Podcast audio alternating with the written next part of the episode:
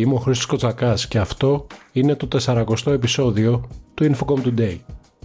Με τη δράση Smart Readiness συνολικού προϋπολογισμού 100 εκατομμυρίων ευρώ, το Υπουργείο Ψηφιακής Διακυβέρνησης επιχειρεί να βοηθήσει στην ανάπτυξη των δικτύων οπτικών ινών και στην προετοιμασία των κτηρίων για την εγκατάσταση έξυπνων μετρητών δικτύων κοινή ωφέλεια.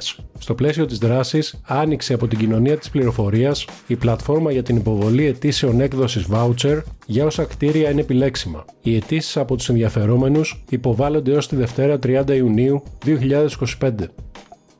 Οι μεγαλύτερες τηλεπικοινωνιακές εταιρείες της Ευρώπης ζήτησαν από την Ευρωπαϊκή Ένωση να υποχρεώσει το Big Tech να καταβάλει μια δίκαιη συνεισφορά για τη χρήση των δικτύων τους σε μια ακόμη στροφή στη διαμάχη των παρόχων με τους OTT.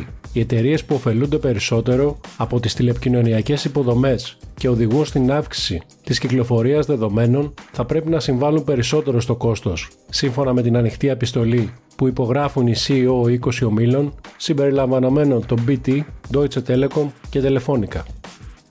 Το μέσο κόστος για 1 GB δεδομένων στην Ελλάδα φτάνει τα 2,79 δολάρια, 2,65 ευρώ, σύμφωνα με έρευνα του cable.co.uk που πραγματοποιήθηκε μεταξύ 5.630 πακέτων mobile internet σε 237 χώρες. Αυτό τοποθετεί τη χώρα μας στην 189η θέση του πίνακα. Σύμφωνα με τη συγκεκριμένη ανάλυση, η Zimbabwe είναι το πιο ακριβό μέρος στον κόσμο για την αγορά δεδομένων κινητής τηλεφωνίας με το 1 GB να κοστίζει κατά μέσο όρο 43,75 δολάρια. Από την άλλη πλευρά, το Ισραήλ αναδείχθηκε ως η χώρα με τα φθηνότερα προγράμματα mobile internet στον κόσμο.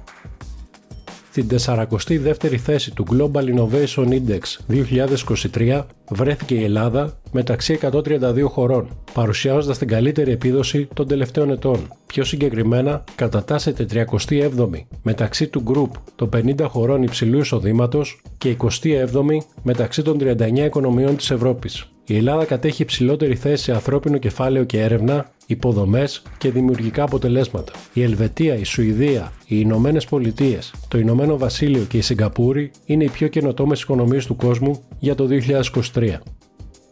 Η Deutsche Telekom είναι το πολυτιμότερο ευρωπαϊκό brand με την αξία του να φτάνει τα 60,7 δισεκατομμύρια ευρώ. Ο τηλεπικοινωνιακός όμιλος, σύμφωνα με έκθεση που έδωσε στη δημοσιότητα η Brand Finance, αύξησε την αξία του brand του κατά 17%, ξεπερνώντας την πρώην πρωταθλήτρια Mercedes-Benz.